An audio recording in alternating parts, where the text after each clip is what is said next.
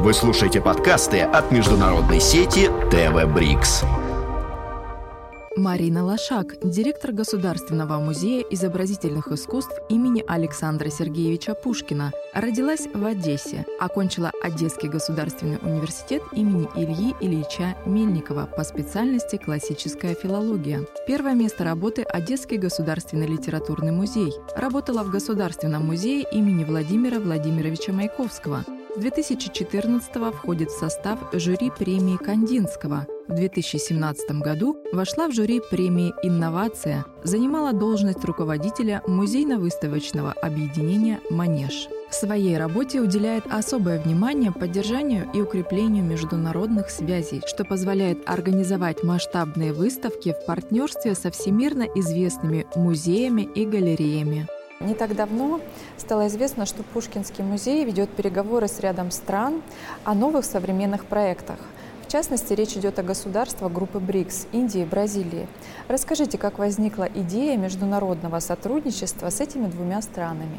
На самом деле наш зритель, который чрезвычайно Э, любознателен, хорошо образован и интересуется вообще культурой в целом, очень ждет представления самого разного искусства. Поэтому мы стали думать о том, как, собственно, это искусство предъявить во всем его многообразии, во всей уникальности и показать его в Москве, в городе, куда съезжаются жители или наши соотечественники со всей страны для того, чтобы увидеть то самое важное, как нам кажется, лучшее, существенное, когда говоришь о многообразии культур. У нас прекрасные отношения с бразильским послом, а, который тоже очень заинтересован в том, чтобы а, искусство Бразилии было представлено в России. Не так давно мы сделали презентацию а, замечательной книги, которая была переведена на русский язык, и рассказывает она о самом ярком периоде существования бразильского искусства, бразильском модернизме, который возник после выставки 1922 года в Бразилии, который повлек за собой новый образ Бразилии благодаря архитектуре, совершенно уникальной, искусству изобразительному, которые существовали одновременно. После этой презентации мы стали думать о том, что нужно приблизиться к осуществлению и этого проекта, и сейчас работаем на эту тему. Что касается Индии, то это закономерная совершенно мечта и идея поработать в пространстве просто великой индийской культуры. И в коллекции нашего музея есть вещи, которые связаны с индийской культурой. Э, есть коллекции, связанные с индийским искусством, старым индийским искусством. И на эту тему мы работаем тоже для того, чтобы показать свои собственные коллекции, которые раньше не показывались и не были описаны в соответствующих каталогах Резане. Поэтому мы сейчас параллельно ведем работу и э, ведем э, переговоры с э, индийскими музеями, пытаемся обрести понимание, где те самые главные темы, с которых стоит начать. Потому что, начав работать в пространстве индийской культуры, можно работать всю жизнь. На самом деле там очень много разных вещей, о которых хочется рассказать.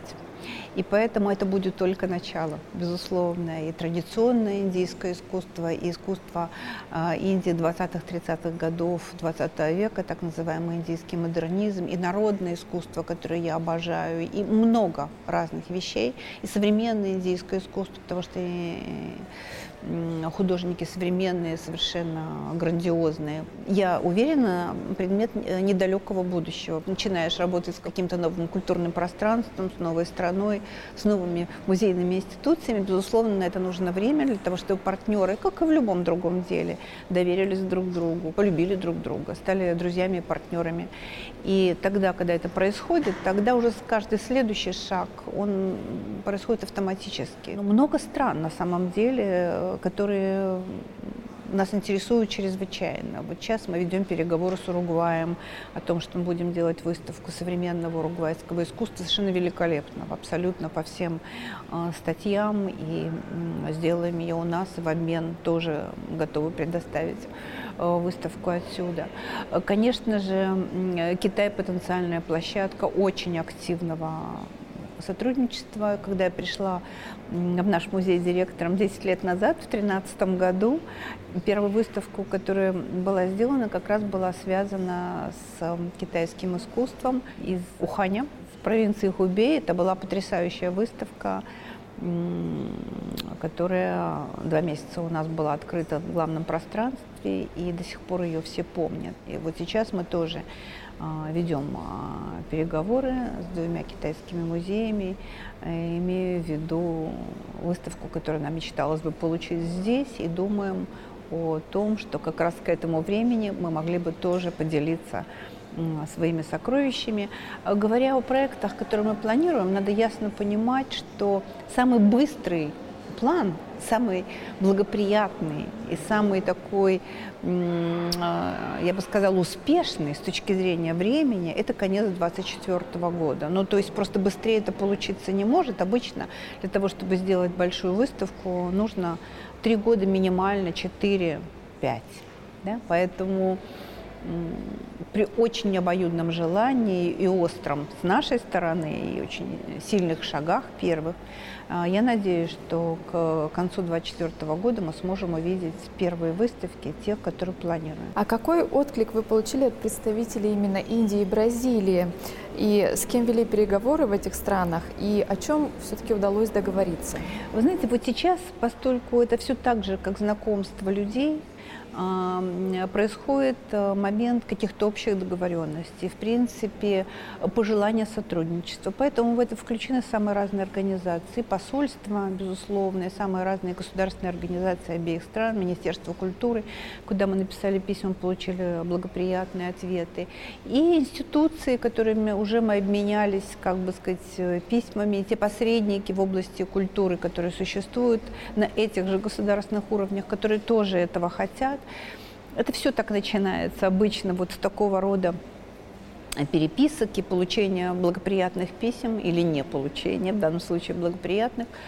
А, поэтому следующий шаг – нужно ехать в командировку, а, знакомиться, это очень важно.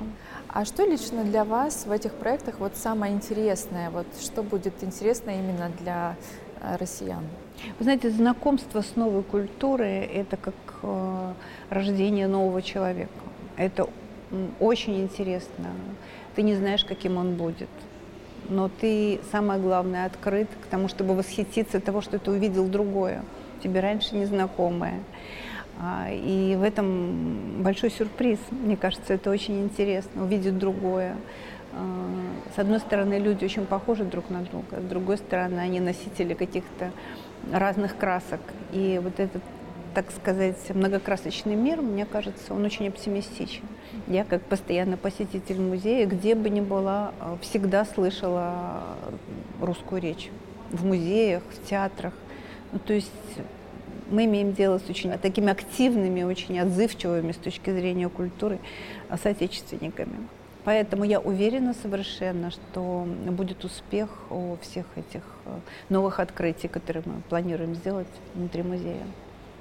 А в вашем музее часто бывают представители из других стран, может быть, из стран БРИКС, то есть часто Да, приезжают? очень, очень часто. А, в последнее время особенно часто представителям этих стран, которые находятся здесь как дипломатические миссии разного рода или какими-то другими путями здесь оказавшимися. Если нужны впечатления и какое-то позитивное поле, то это к нам. Поэтому они к нам очень активно ходят и на выставки, куда мы их приглашаем, и на разные события. Если говорить о странах БРИКС в общем, да, а в чем лично для вас а, интересна культура этих стран БРИКС? Ну, во-первых, это очень разные страны. Их нельзя вот просто сказать страны БРИКС. Это настолько разная культура, абсолютно, если сравнить Бразилию и Китай, разные планеты. Такая, знаете, солнечная система, она называется БРИКС, а на самом деле там нет одной планеты, вокруг, вокруг которой кружат остальные. Очень равноценные культуры, э, а некоторые из них с более глубокими корнями, конечно, очень серьезно повлиявшие вообще на развитие человечества, как китайская культура, из которой, собственно, выросла, в общем, и японская, и э, южнокорейская, вообще корейская. Ну, что тут говорить? Влияние а, древнего китайского искусства в целом на мир беспрецедентно. Каждая страна, безусловно, вносит свой вклад. Но есть страны, в которые, так сказать, это, это глубже может быть изучено или лучше известно и так далее. Но все интересны, каждая по-разному. А как а, объединение э, пяти стран помогает показать миру все многообразие культуры государств всей группы? То есть есть какие-то такие яркие примеры, может быть, на вашей памяти? Каждая из этих стран очень мощно работает в пространстве культуры. Поэтому люди, которые так или иначе живут в этом пространстве, интересуются, а, знают какие-то самые главные, может быть, знаковые да, вот, вещи, которые происходят в этих пространствах, знают благодаря культуре. Потому что, ну, вряд ли а, человек, которого ты спросишь, знают какие-то большие достижения в бизнесе, ну, за исключением Китая, поскольку тут нельзя не знать, да. Но когда говоришь про Бразилию или какую-то другую страну, которая, ну, так сказать, не так это широко известно а как э, вот эти зарубки, которые сделаны в области культуры. И этого очень много. Поэтому, в общем, это поле, поле, связанное с БРИКС, э, для каждого человека, как и любое другое, связано с тем, что мы знаем в области культуры. Знаю, что также достигнута договоренность о сотрудничестве с Мьянмой и Камбоджей, странами Ассоциации государств Юго-Восточной Азии.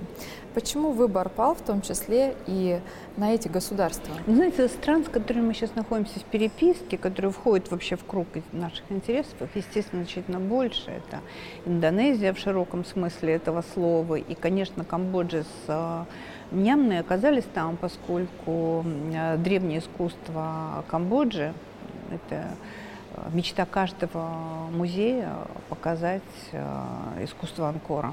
Это нет музея мирового искусства, который об этом бы не мечтал. Естественно, мне бы хотелось очень, чтобы наши зрители тоже увидели его. Не каждый может доехать до Камбоджи, не каждый может оказаться в этом невероятном пространстве Анкора. А музей дает эту возможность временно оказаться тем местом. Это великое искусство. А Бирма, как называлась раньше, Мьянма, тоже очень связана с искусством, древним искусством Камбоджи. Там в Бирме оказалось золото из анкорских дворцов а, бывших. И это тоже очень важная часть. Было бы здорово, если бы они могли сделать выставку, где они соединяются вместе этими двумя собраниями. Это, конечно, было бы исключительно интересно. Мы написали письма, получили благожелательные очень а, ответы уже с директором Национального музея Камбоджи уже несколько было писем, и выразил желание сотрудничества. А какого эффекта вы ждете от данной работы? Потому что цели такие грандиозные, далеко идущие. Как обычно, я очень хочу порадовать нашу публику. Я такой, честно говоря, такая мечта обыкновенная совершенно. Мне очень хочется, чтобы а, люди, живущие э, в России, могли получить большие мощные впечатления от многообразия культур, которые в мире живут, и они заслуживают этого. Я еще раз хотела бы сказать, что у нас потрясающая публика, очень отзывчивая. И это меркантильный интерес. Мы питаемся энергией нашей публики, ее любовью, ее удовольствием. Только тогда хочется прилагать сверхусилия, не просто такие традиционные вещи, а сверхусилия для того, чтобы почувствовать вот этот обратный эффект, э, который никогда еще нас не разочаровывал.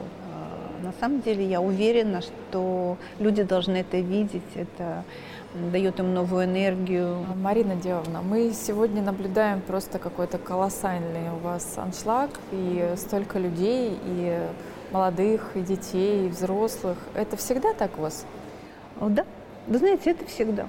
Всегда людей очень много, но когда э, мы с вами сидим в пространстве постоянной экспозиции музея, то людей в 4-5 раз больше. Их просто очень много. Прекрасно. Спасибо вам большое за интервью. Было очень приятно с вами беседовать. Спасибо. Спасибо большое.